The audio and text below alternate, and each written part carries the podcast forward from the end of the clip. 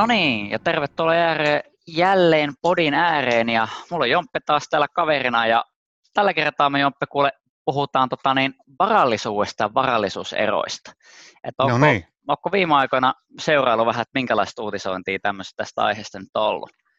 No eihän sitä voi olla huomaamatta, että se oli nyt tämä Kantola, vasemmistoliiton kansanedustaja, esitti, esitti aika provokatiivisia näkemyksiä aiheesta ja, ja tuota, se kirvoitti sitten keskustelua, että kyllä aihe on, aihe on nyt, nyt ajankohtainen kyllä. Että. Joo, ja siis, mutta mitä, mitä, mitä mieltä me nyt tämmöisestä niin oltaisiin, että siis semmoistakin ehdotettiin kuin 10 miljoonaa omaisuuskatto, että aika todellakin tämmöinen radikaali homma. Niin tota, mikä tässä voisi olla, että siis kuitenkinhan me halutaan totta kai tällaisessa hyvinvointiyhteiskunnassa, että kaikilla olisi asiat hyvin. Me halutaan lisätä mm. hyvinvointia ja halutaan antaa mahdollisuus niin ihmisille paurastua ja voida hyvin. Niin miksi sitä, miksi sitä halutaan jarruttaa? Joo, tämä on, on semmoinen kysymys, että tässä on hirveän paljon eri aspekteja, mitä, mitä, mitä tässä voi ottaa huomioon. Yksi asia on minusta niin kuin yleensä kun veroista puhutaan, niin no ensinnäkin siis minusta sellainen perusasia veroissa on aina se, että ö, verot, veroissa, veroilla on aina haittavaikutuksia. Se vääristää niin kuin talouden resurssien allokointia, jos hienosti sanotaan.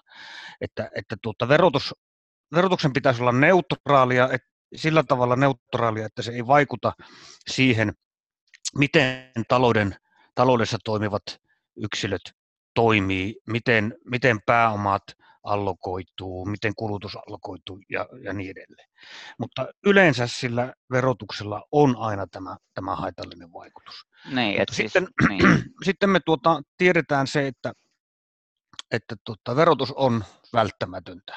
Se on välttämätön paha. Että tässä on oikeastaan niin kuin, voisi sanoa, että ensimmäinen ja toinen maailmansota oli semmoisia käännepisteitä verotuksenkin kannalta, että, että, että tuota, tähän niin kuin ennen, ennen ensimmäistä maailmansotaa Pelle Apok-aikana kutsutaan kauniiksi ajaksi, tai miten se nyt sitten suomennetaan. Kaunista aikaa, jep. Niin, niin, niin silloin itse asiassa tuloerot oli valtava suuret. Silloin, silloin, silloin tuota, työväestön olot oli todella heikot. Ja osaltaan sitten suuret tuloerot, jotka oli syntynyt kapitalismin nousun kautta. Se, se feodaaliyhteiskunta oli hajonnut, mutta tämä kapitalistinen yhteiskunta oli tullut tilalle ja oli syntynyt valtavat tuloerot, niin ää, se osaltaan oli yhtenä syynä näihin kahteen katastrofiin. Ei, ei missään nimessä ainoa, siellä oli paljon syitä, eikä varmaan mennä hirveästi maailmansotien sy- syin tässä nyt, mutta, mutta että se, se varmasti oli sillä tavalla taustalla, että se nosti kommunismin Venäjällä ja, ja vasemmistolaisuus nousi ylipäätänsä ja, ja tuota, loi semmoista ristiriitaa ja, ja se osaltaan nosti sitten niin kuin, natsit valtaan esimerkiksi Saksassa, keskiluokka, keskiluokka säikähti vasemmiston nousu. No sitten, sitten toisen maailmansodan jälkeen markkinatalousmaissakin tajuttiin, että tuloerot ei voi olla liian kovat. Että jos tuloerot nousee liian kovaksi, niin silloin riskeerataan koko yhteiskuntajärjestys. Ja, ja kapitalistisissa maissa tai markkinatalousmaissa oli, tuli pelko, pelko siitä, että jos tuloerot nousee liian kovaksi, niin vallankumous laajenee, Venäjän vallankumous laajenee länsimaihinkin. Ja, ja tuota, sekä Länsi-Euroopassa että Yhdysvalloissa sitten lähdettiin rakentamaan sosiaaliturvaa joka tietenkin sitten liittyy sillä tavalla verotukseen, että se rahoitetaan veroilla.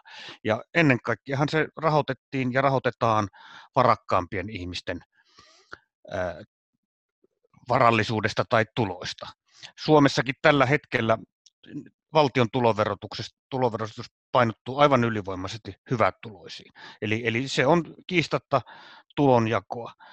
Ja, ja tuota, siinä on se, tämä, se todellakin niin kuin jos ajattelee histori- jos mä ajattelen sitä historian kannalta, niin verotus on välttämätöntä sen takia, että, että sillä säilytetään yhteiskuntarauha. Joo, kun siis sehän siinä on, että ymmärretään niin nämä, jos nyt aloitetaan Belle Epookista ja siihen aikaan muun muassa, muun muassa tota, niin, taisi olla tota, niin, ikkunaveroa, eli että kuinka monta ikkunaa oli kämpässä, niin piti maksaa vero sen mukaan, että oli okay. tämmöinen kätevä, okay. kätevä varallisuusvero, ja muistaakseni Ruotsi, Ruotsissa oli myös tällainen, okay, tällainen erikoisuus voimassa. Mutta tosiaan, mitä sanot tuohon yhteiskuntajärjestykseen, niin Joo, todellakin. Että tota, jos sanotaan sillä tavalla, että varallisuutta vaikka lähtisi kartuttaa pelkälle tietylle väestölle, niin kuin mm. voisi argumentoida, että tällä hetkellä tapahtuu, niin ennemmin mm. tai myöhemmin poliittiset intressithän siinä kohtaa, että rahaa yleensä valtaa, niin silloin tietyillä henkilöillä voitaisiin olettaa, että tuolla kulissien takana saattaisi olla ehkä vähän tota liikaa poliittista valtaa. Ja tämän takia vallankumouksia niin tulee. Tämän takia mm. yhteiskuntajärjestykset särkyy ja tulee, tulee mm. kaikenlaista mm. uutta. Mutta sanoit Jompe tosi ihan hyvin tuonne, että tota, kuinka sitten siinä maailmastien aikoihin niin kommunismi alkoi nostamaan päätään. Niin mitä nyt, no katsoin nyt kotimaan politiikkaa, mutta ennen kaikkea sitten myöskin Yhdysvalloissa katsoo.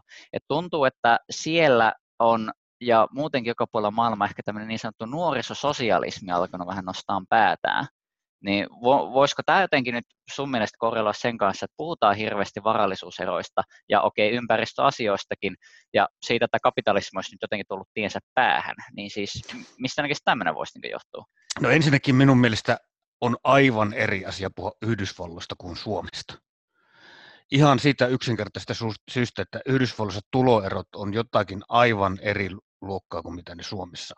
Että Suomessa Toki on, on, on niin kuin, varsinkin siellä poliittisen kartan vasemmalla puolella on, on niin poliitikkoja ja, ja ihmisiä, jotka ajattelevat, että tulover, tuloeroja pitää vielä kaventaa, hyväosaisia pitää verottaa enemmän, mutta aivan samalla tavalla meillä on sitten siellä ihan maltillisessakin oikeistossa niitä, joiden mielestä ää, tämä tulovero tai ylipäätänsä verotuksen tasaus eli tuloerojen tasaus, varallisuuden tasaus on mennyt liian pitkälle, että se itse asiassa jo aiheuttaa kannustinongelmia. Miksi lukea sydänkirurgiksi, jos siitä ei oikeasti voi saada kunnon palkkiota? No se oli ehkä huono esimerkki, sydänkirurgilla on hyvä palkka, mutta, mutta ekonomilla ei välttämättä ole niin hyvä palkka, vaikka, vaikka viisi vuotta käyvää yliopistoa. Että, että, tai miksi perustaa yritys, pantata oma talo, ottaa riskiä, jos siitä ei voi sitten vaurastua, että iso osa menee veroihin. Suomessahan on siis tällaista keskustelua sitten myöskin.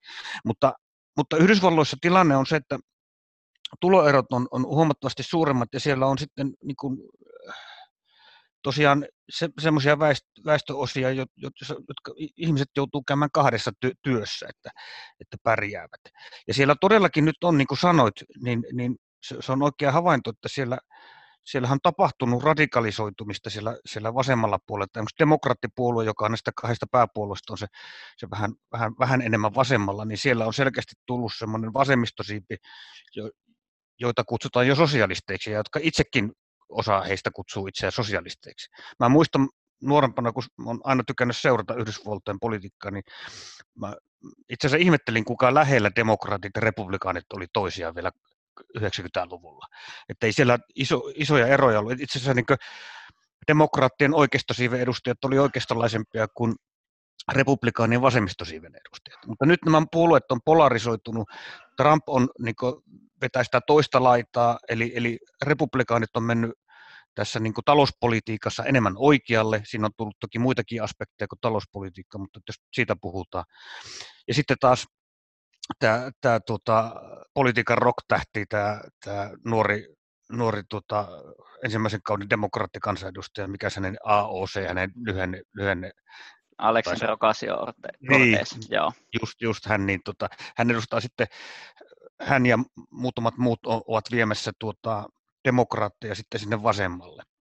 Ja, ja tuota, ö, siinä, siellä on niin kuin se minusta ainakin tuntuu, että se tuloerosta keskustelu on paljon jyrkempää. Ja, ja se, se tietenkin johtuu siitä, että siellä on enemmän köyhiä kuin Suomessa, siis suhte, suhteessa väestöönkin enemmän köyhiä, mutta sitten sit, siellä on niitä superrikkaita, joita Suomessa on hyvin, hyvin vähän.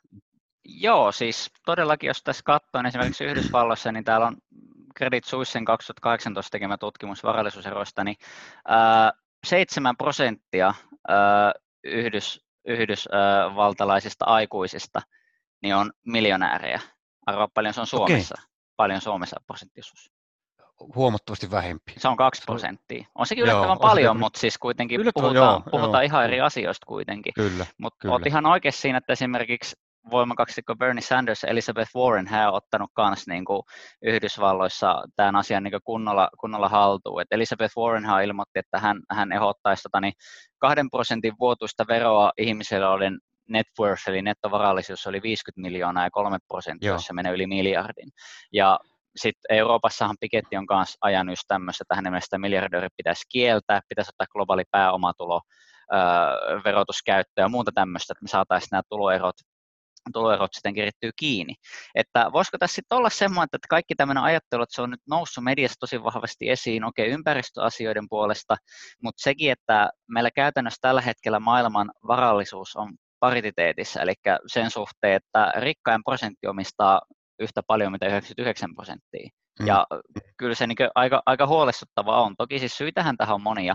että luonnollisesti pääoma tuottaa pääomaa. Eli ne ihmiset, kellä on sitä rahaa, niin ne osaa investoida ja ne osaa tehdä sillä omalle rahalle enemmän rahaa. Kun taas kaikilla sit ei välttämättä mahdollisuutta tämmöiseen ole, että se niin kiihyttäisi tällaisia, tällaisia niin kuin, äh, varallisuuseroja. Niin, äh, mutta sitten tietenkin, jos mietitään tätä verotuksen kannalta, Piketin asiaa ja muuta, niin sittenhän me tullaan veroparatiisiin ongelmaan. Eli jos jossain aletaan kunnolla verottaa miljardöörejä, niin globaali, ää, globaali talous on niin hieno asia, että se voit ne varat siirtää jonnekin Seychellelle tai muualle, että ei maksaa veroja ollenkaan. Mut, joo, joo tässä, niin. tässä varmaan nyt on hyvä erottaa nyt kaksi eri asiaa. Toinen on se, että, että tuota, mistä nämä varallisuuserot johtuu. Ehkä se on, me kannattaa varmaan sitä keskustelua tässä käydä, se on tosi mielenkiintoista. Minun mielestä nimittäin siihen on muitakin syitä kuin se varallisuuden kasautuminen. Ja, ja sitten toinen on tämä, että olipa ne sy- syyt mitkä tahansa, niin, niin sitten, että pitäisikö tälle, pitäisikö tälle ylipäänsä tehdä mitään, ja jos pitäisi, niin mitä. Ja tuota, nyt jos mietitään sitä, jos, jos nyt katsotaan nyt sitä, että mitä, mistä se johtuu, Otetaan nyt se Yhdysvallat, koska siellä ne tuloerot todella on suuria. Että miksi, miksi siellä on ne tuloerot niin kasvanut? Niin, jos Pikettiin on uskominen, niin hän, hän todellakin sanoi, että kyse on ö, omaisuuden pääoman kasautumisesta. Ja, ja tuota, sinä olet lukenut Piketin kirjan, minä en ole, sä tiedät varmasti paremmin, mutta, mutta että hän, hän, hänen keskeinen, minun mielestä se keskeisin teesi on se, että jos, jos pääoman tuottoaste – joka sisältää siis osingot ja muut korot, kaikki, mikä pää, mitä pääoma tuottaa. Jos pääoman tuottoaste on kansantaloudessa korkeampi kuin talouden talouskasvu, niin se käytännössä tarkoittaa silloin, että se, se kasvu, kasvun hedelmät kasautuu pääoman omistajille, eli kapitalisteille. Ja kun, jos talouskasvu on siis alhainen, niin silloin se tarkoittaa, että koko väestö ei hyödy. Jos, jos tilanne olisi toisinpäin, että, että tuota, talouskasvu olisi suurempi kuin pääoman kasautuminen, niin silloin, silloin ää, talouden vaurastuminen hyödyttäisi enemmän koko väestöä. Tämähän on, tämä on minusta se niin Pikettyn keskeinen niin väite, ja hän, hän siis sanoi, että, että tuota, 1900-luvulta alkaen oli sellainen jakso, jolloin, jolloin pääoma ei kasaantunut, vaan, vaan oli tuota, vauraus lisä, kasvatti koko väestön hyvinvointia. Mutta nyt sitten vähitellen 70-luvulta lähtien ja nyt 2000-luvulla niin Piketyn mukaan on jälleen sama tilanne kuin 1800-luvun lopulla, että pääoma kasautuu. Mutta tähän on sitten vastaväitteitä. Ja, ja tuota, yksi vastaväite on se, että kun katsotaan Yhdysvalt, esimerkiksi vaikkapa Yhdysvaltojen niitä ihan rikkaampia, Forbes 400 rikkainta. Niin ensinnäkin siellä on aika paljon niitä, jotka on rikastuneet jollakin muulla tavalla kuin kasautuneen pääoman ansiosta. Siellä on Bill Gatesin tapaisia ihmisiä, jotka on rikastunut omalla, omalla, omilla ansioillaan, omalla osaamisellaan ja sitten tämmöisellä, jota voisi sanoa, voittaja vie kaiken ilmiön hyödyntämisellä. Ja toisaalta sitten, sitten tuota, ne, jotka 20-30 vuotta sitten olivat, olivat tuota, ihan Wikipediasta katoin, että ne, jotka vuonna 1992 olivat niistä, jotka tuota, olivat 400 rikkaamman yhdysvaltalaisen joukossa, niin vain joka kymmenes oli listalla vuonna 2012. Sen verran kaivoin okay. tilastoja. Eli, eli siellä on tapahtunut kova vaihtuvuus. On, ja, ja siis tuon, niin, tuo on tosi hyvä pointti siis sille, että miettii, että ähm, jos mitä puhuit tuosta, niin kuin, että pääoma, kyllä todellakin se oli yksi iso teesi, että niin sanotusti on isompi kuin G, eli tota, niin oman pääoman mm. tuotto on paljon korkeampi mitä talouskasvu, niin tämän takia hänen mielestä muun muassa perintövero on täysin oikeutettu juurikin sen takia, että kyllä, jos mietitään, että se kyllä. varallisuus, mikä lähtee sieltä 1800-luvun Ranskasta, niin se tuottaa 300 vuotta, jos siihen kukaan menee väliin, niin siinä puhutaan jo aika, aika isosta omaisuudesta. Ja tota, sekin sitten, että länsimaissa tämä samaisen Credit Suissein tutkimuksen mukaan, mihin nyt kovasti, kovasti nojaan, niin ainoastaan yksi prosentti niin sanotusta uusrikkaista, uusista miljonääreistä on sen takia, että ne on perinyt sen.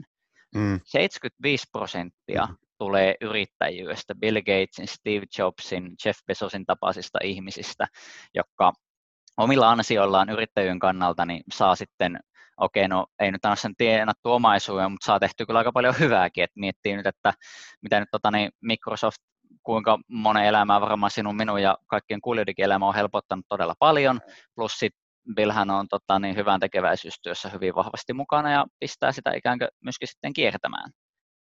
Joo, kyllä, kyllä just näin. Ja, ja minusta on niin kuin, todellakin tärkeää niin miettiä niitä syitä, koska ne, ne riippuen siitä, että mitkä ne syyt tuloerojen kasvulle on, niin, niin ne politiikkatoimenpiteet saattaa olla erilaisia. Ja, ja minusta niin on mielenkiintoista, mitä mä tuossa vihjasin tästä voittaja vie kaiken ilmiöstä. Se on minusta erittäin mielenkiintoinen juttu. Meidän, meidän toimittaja Henri Plumster on aika paljon kirjoittanut siitä ei, ei niinkään siinä yhteydessä, että olisi, olisi kirjoittanut tuloeroista, vaan kun hän on kirjoittanut tämmöistä erittäin tuottavista osakkeista, jotka, jotka, joten, jotka on tuottanut viimeisen kymmenen vuoden aikana huikeita tuottoprosentteja, Googlet sun muut ja mitä siellä on Amazonia. Ja, ja tuota, Henri, Henri on paljon niin tuonut esille salkurakenteen jutuissaan tätä voittaja vie, voittaja vie kaiken ilmiötä, joka, joka selittää Amazonin kaltaisten yritysten valtavan kasvun. Mutta se selittää myöskin näiden, näiden huippurikkaiden syntymisen osaltaan, että minusta hyvä esimerkki on Google, että tuota, maailmassa on muitakin hyviä hakukoneita. Mistä johtuu, että Googlen markkinaosuus on sitten yli 90 prosenttia tai jotain?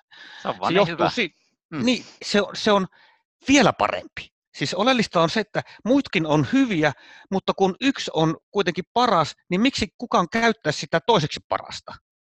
Hyvä pointti. Siis, tämä on se voitteve kaiken ilmiön idea, että, että tuota, ei kuluttajien kannata ostaa toiseksi parasta tuotetta tai toiseksi parasta palvelua, kun, kun he voi ostaa sen kaikkein parhaimman, hmm. jolloin se kysyntä kohdistuu täysin siihen parhaimpaan tuotteeseen tai parhaimpaan palveluun.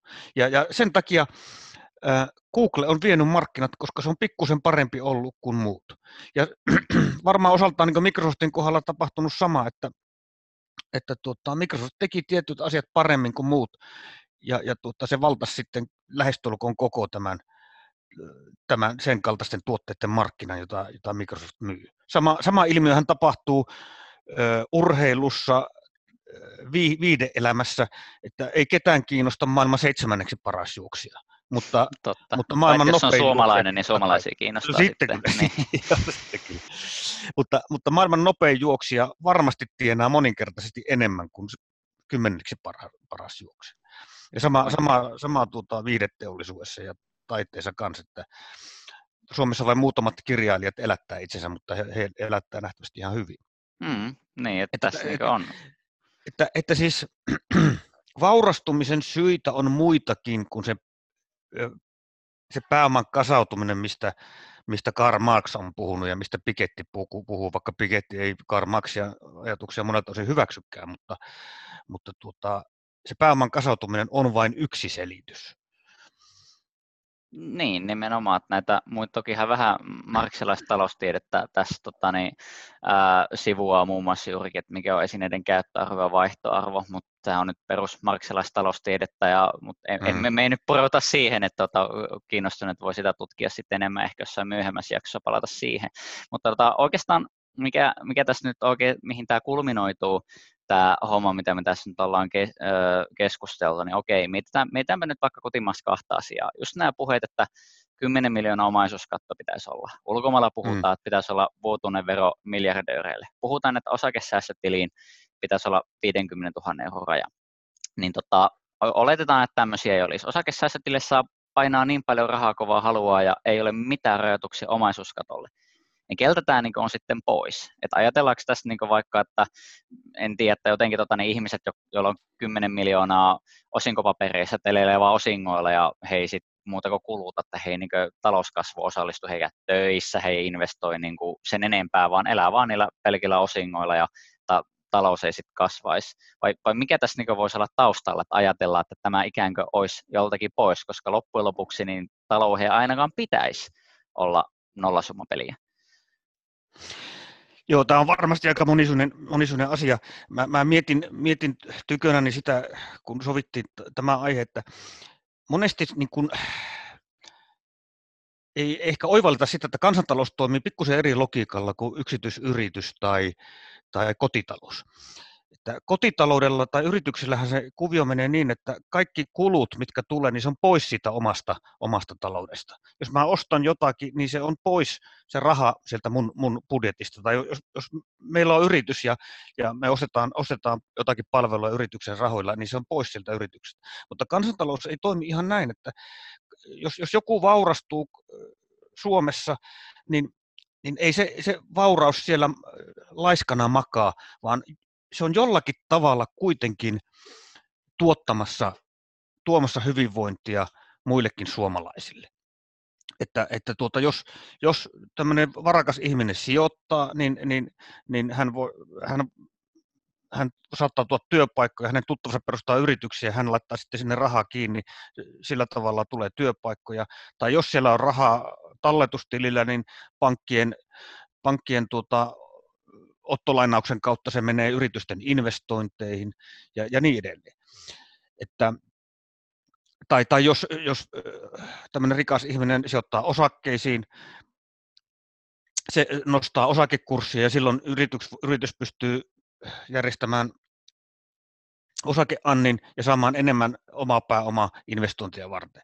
Hmm. Eli, eli tuota, pääoma ei makaa niin kuin käyttämättömänä.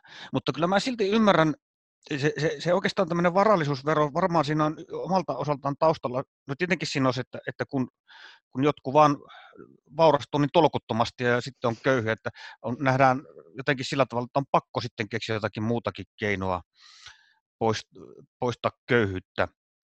Ja ehkä siinä on myöskin se ajatus, että, että tuota, on parempi verottaa varallisuutta kuin työtä, koska työ, työntekemistä ei kannata rangaista. Siihen liittyy tämmöisiä niin sanottuja positiivisia ulkoisvaikutuksia, että, että ei, ei ihmisten ahkeruutta kannata pilata liikaa verottamalla, siksi voi olla järkempi verottaa varallisuutta. Mutta, mutta kyllä siinä on, niin kuin mä, siinä, tämmöinen varallisuusvero, sehän yleensä ekonomistit myöntää, että sen, sen, se voisi toimia vain sellaisella reunaehdolla, että se, on, se pannaan käyntiin kaikkialla maailmassa. Mm. Koska se kaikista pahinhan siinä on se, että jos Suomi laittaisi tämmöisen varallisuusveron ja, ja Ruotsi ei laittaisi, Saksa ei laittaisi, muut länsimaat ei laittaisi, niin riskinä on tietenkin pääomapako. Kyllä ne pääomat todella, sinne tahtoo karata siinä tapauksessa. Kyllä. Joo, Kyllä. näinhän se on. Mutta jos tästä verohommasta ekonomistithan on hyvin pitkälti sitä mieltä, että ansiotuloja on vaikea verottaa, koska se just saa heikentää kannustimia, arvonlisävero, mm-hmm. epäsuorien vero, se iskee kuluttavaan keskiluokkaan todella, todella raskaasti, mutta sitten varallisuusvero mm. olisi, olisi nimenomaan se tapa, mutta siinä tietenkin on, on omat kommervenkkinsä. Mutta silleen niin tämä keskustelu ymmärrän kyllä silleen, että kun puhutaan, että onko kapitalismi tullut, tullut loppuun ja muuta tämmöistä, niin totuushan on se, että kehittyneillä kehittyneissä talouksissa niin kapitalismihan on onnistunut aivan järjettömän hyvin kitkemään nimenomaan köyhyyttä pois ja rakentamaan vaurautta sitten kaikille. Mutta tietenkin meillä on maailmassa tosiaan paikkoja, missä se köyhyys on jotain, jotain sellaista, mitä ota, niin kukaan meistä osaa oikeasti edes kuvitellakaan, ellei ole niin oikeasti käynyt paikan päälle ja nähnyt. Et siinä niin tullaan, tullaan taas siihen keskusteluun, että meillä, onko meillä liikaa rikkaita, mutta palatakseni siihen, että onko se niin keneltäkään pois, niin toki meillä on se kakku, niin markkinatalouden tarkoitushan mun ymmärtääkseni mukaan olisi pyrkiä kasvattamaan sitä kakkua. Toki sitä leikataan niitä siivuja, mutta tästä jaettavaa osuutta pyrittäisiin niin koko ajan jakamaan. Mutta sitten taas törmätään siihen, että minkä takia meillä on tällaisia lukuja, että rikkain prosentti vaan vaurastuu, vaurastuu, vaurastuu ja vaurastuu paljon nopeammin, niin se johtuu siitä, että heillä on just sitä rahaa ja sitä omaa pääoman tuottoa, että he pystyvät vaurastumaan huomattavasti nopeammin ja keräämään varallisuutta nopeammalla tahilla sitten mitä joku muut. Ja sitten taas törmätään siihen, että siihen kaikilla ei, ei välttämättä, ei välttämättä tasavertaisesti me haluaisi kuitenkaan ole. Mm, kyllä, kyllä, kyllä näin on. Mutta että minua vähän huolestuttaa sellaiset puheet, jossa kapitalismi, kapitalismia ja markkinataloutta viedään tämmöiseksi möröksi, semmoiseksi sellaiseksi tota, riiston ja, ja epäoikeudenmukaisuuden ää, ideologiaksi, koska tuota, kuitenkin sekä markkinatalous että kapitalismi, ne on kaksi hieman eri asiaa, mutta ne mm. liittyy toisiinsa kuitenkin, niin onhan ne valtavan tehokkaita keinoja luoda varallisuutta, kokonaisvarallisuutta. Siis kertakaikkisen niin ylivertainen, ylivertainen järjestelmä, eikä, eikä se oikeastaan ole järjestelmä, kun se on, se on ennen kaikkea just sen järjestelmän vastainen, koska siinä, siinä ihmiset saa vapaasti vapaasti yrittää vapaasti kerryttää pääomia. Ja siihen se perustuu kerryttää. käytännössä. Si- siihen, se, siihen se perustuu. Niin. Se, ihmisten, sehän, sehän kumpuaa ihmisten vapauksista. Ihmisten vapauksista tehdä mitä he, he haluavat ja, ja, ja siitä, että ihmiset saavat palkkion pinnistelystä. Ja, ja se on niin kuin ollut maailmanhistorian aikana aivan ylivertainen varallisuuden luoja, nämä, nämä molemmat, molemmat asiat.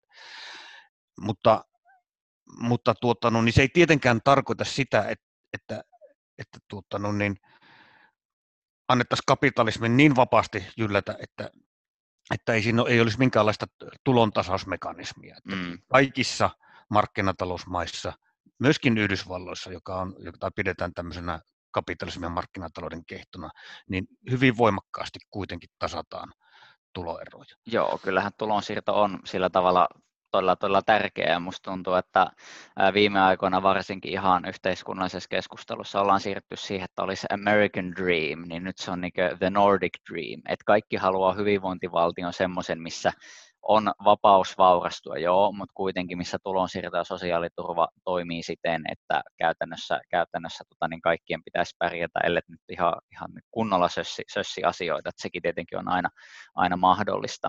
Mutta tota, mitä, mitä sanoisit tähän, jos loppuun miettii, että tätä keskustelua varallisuuseroista, mitä nyt hirveästi puhutaan, ja puhutaan koko ajan siitä, että rekkain prosentti rikastuu aivan hirvittävää kyytiä tällä hetkellä, niin mitä me nähtäisiin niin tulevaisuudessa varallisuuseroille itsessään ja kaikille tälle keskustelulle, regulaatiolle, lainsäädännölle, varallisuuden, varallisuuserojen ympärille, niin näkisit, että sillä ollaan niin jotain tekemässä vai jatkaa, jatkaa kaikki tälleen niin laisses firest niin sanotusti, että kaikki vaan menee omalla painollaan vai miten tämä lähtisi kehittyä? No ainakin Suomessa minusta näyttää siltä, että mitään radikaalia liikkuja ei voida tehdä suuntaan taikka toiseen. Ja se johtuu siitä, että me ollaan niin tämmöisten valtavien rajoitteiden edessä tulevina vuosina. Minusta me, Suomen, Suomen ylivoimaisesti suurin ongelma on huoltosuhteen heikkeneminen. Se on, se on eri keskusteluaihe, hmm. mutta se liittyy tähän, tähän sillä tavalla, että Suomen, suomalainen väestö ikääntyy. Nyt puhutaan paljon siitä, että syntyvyys on romahtanut ja me, Suomen valtio, kunnat, kotitaloudetkin on velkaantuneita meillä on paljon tämmöisiä budjet, tavallaan budjettirajoitteita, jotka toisaalta rajoittaa mahdollisuutta keventää verotusta, eli, eli tuota, rajoittaa niin kuin sitä ajatusta, että tuotaisiin enemmän markkinataloutta tähän yhteiskuntaan. Mutta se myöskin sitten rajoittaa sitä pitemmälle vietyä hyvinvointiyhteiskunta-ajatusta, mitä vasemmisto ajaa, koska tuota, koska, koska jos me nyt vielä aletaan verottaa tiukasti enemmän, enemmän suomalaisia, niin sieltä tulee sitten niitä vaikeuksia, mitä verojen nostolla, nostosta tulee. Se Suomen kilpailukyky saattaa kärsiä. Ja jos kaiken tämän huoltosuhdehaasteiden vastaavien takia meidän kilpailukyky vielä heikkenee, niin sitten sitä vasta lirissä ollaan. että mä luulen, että Suomessa tilanne on se, että täällä joudutaan tekemään semmoisia hyvin pragmaattisia toimenpiteitä, usea, useita toimenpiteitä usean vuoden aikana, eli tuskin tapahtuu mitään radikaalia muutosta mihinkään suuntaan, vaan enemmänkin tehdään jatkuvasti pieniä korjausliikkeitä, joilla yritetään selvitä tästä, tästä tuota huoltosuhdehaasteista. Mitä Joo. sitten Yhdysvalloissa tilan tapahtuu, niin se on varmasti paljon vaikeampi. No se on ihan jo senkin takia vaikeampi, että me ei tunneta, tunneta sen maan tilannetta niin paljon. Ja jotenkin tuntuu, että se on nyt siellä politiikassa esimerkiksi kuviot on hyvin niin arvaamattomia nyt, että ei, ei pelkästään Donald Trumpin takia, vaan, vaan että kun se poliittinen keskustelu siellä on niin valtavan kärjistynyttä vasemmiston, siellä puhutaan liberaaleista ja sitten tämä konservatiivien välillä, niin mä en kyllä osaa sanoa, en tiedä onko sulla, sulla, sulla ajatusta, millään kuulisin, mutta mä en, mä en kyllä osaa sanoa, mihin, mikä on Yhdysvaltojen tie. No se just se riippuu, että seuraavat vaalit tulee mun mielestä olemaan todella jännät. Et ensinnäkin jos mietit, että Elizabeth Warrenhan on ollut, ollut tota, niin Wall Streetin suosikki ja silloin yleensä päästy aika pitkälle, paitsi Hillary ei kyllä tosin päässyt. Mutta näin pääsääntöisesti, mm. niin tota, jos hän ehdottaa tuommoisia miljardööriveroja, niin ensinnäkin, että pääseekö valtaan, ää, onko edes pokkaa lähteä ehdottaan tuommoista ja sitten meneekö läpi. Me veikkaan, että siellä kuitenkin ää, siinä maassa on niin paljon republikaaneja ja niin paljon tällaista kapitalismia ajattelua, että mun on ehkä vaikea nähdä, että siellä mitään kovin radikaalia tulisi tapahtumaan. Muualla maailmassa niin ehkä siis ylipäätään mun mielestä ei varmaan keskustelu niinkään tule varallisuuseroista kyse, vaan sitten ihan muista yhteiskunnallisista kysymyksistä. Esimerkiksi ympäristöasiat on tällä hetkellä tosi paljon päällä, niin jos miettii sitä, että mitä sen ympärillä lähdetään tekemään, niin se sitten voi taas aiheuttaa jonkinnäköisiä lieveilmiöitä, mikä niin kuin koskisi tätä, tätä varallisuuden jakoa ja varallisuuseroja. Et näkisin enemmän, että se olisi muiden tekijöiden kautta, mitä se lähdetään tekemään, kuin että me lähdetään kohdistamaan kaikkia resursseja siihen, vaikka IMF niin toivoisikin, että se IMF mukaan varallisuuserot on tällä hetkellä yksi maailman suurimmista ongelmista. Minulla on silti kuitenkin tosi vaikea nähdä, että poliittiset päättäjät ottaisivat nimenomaan tätä asiaa tulevaisuudessa niin Suomessa tai ulkomailla niin, niin kuin, niin kuin erityistarkkailuun.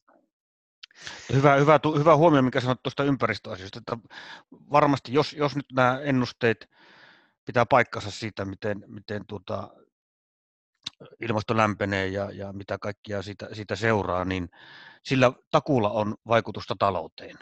Ja, ja, ja yksi, yksi asia varmasti on se, että miten verotusta tullaan muuttamaan ja tulojakoa tullaan muuttamaan ympäristöasioiden takia. Näin se on. Meillä, meillähän on koko ajan Suomessakin sitä keskustelua, että verotusta mm. pitäisi muuttaa eri, erilaiseksi, sen periaatteita pitäisi muuttaa johtuen, johtuen ympäristöasioista. Että verotuksen painopistettä pitäisi siirtää esimerkiksi työ, työverotuksesta näihin tota, energiaverotukseen ja kulutuksen verotukseen ja tällaiseen. Että, että tuo, tuo on varmasti sellainen yksi asia, johon tulevina vuosikymmeninä niin sillä, sillä tulee olemaan vaikutusta. Joo, näin mäkin näkisin, että se tulee ohjaamaan, ohjaamaan tätä keskustelua myöskin tosi paljon. Mutta tota, meillä, meillä taitaa kaikki olla tässä tällä kertaa, niin toivottavasti myös kuulijoiden kesken herättää tämä keskustelua. Luulisin nyt ainakin, että sen verran kuitenkin on puhuttava aihe kenelle tahansa ja muutenkin siitä on mediassa nyt vastikään vastikään paljon puhuttu. Pitää katsoa, kun Piketillä tulee se uusi kirja, että jos ehti se lukea. Toki tuo vanhakin oli 700 sivuinen opus, että siinä meni oma aikansa, että sen sai luettua, mutta tota, niin, nämä on aiheita, mitä on varmasti jokaisen hyvä miettiä ja katsoa seuraalla vähän, että mihin tämä yhteiskunnallinen keskustelu sen osalta sitten menee. Mutta hei, tota, kiitti Jomppe tosi paljon, että pääsit tässä käymään. Oli kiva taas porista näistä asioista. Ja tota, mulle kuulijoille niin ei muuta kuin ja Jompelle tietenkin myöskin, mutta kiitoksia tästä podista ja palataan sitten ensi kertaa. Kiitoksia, palataan. Hei hei.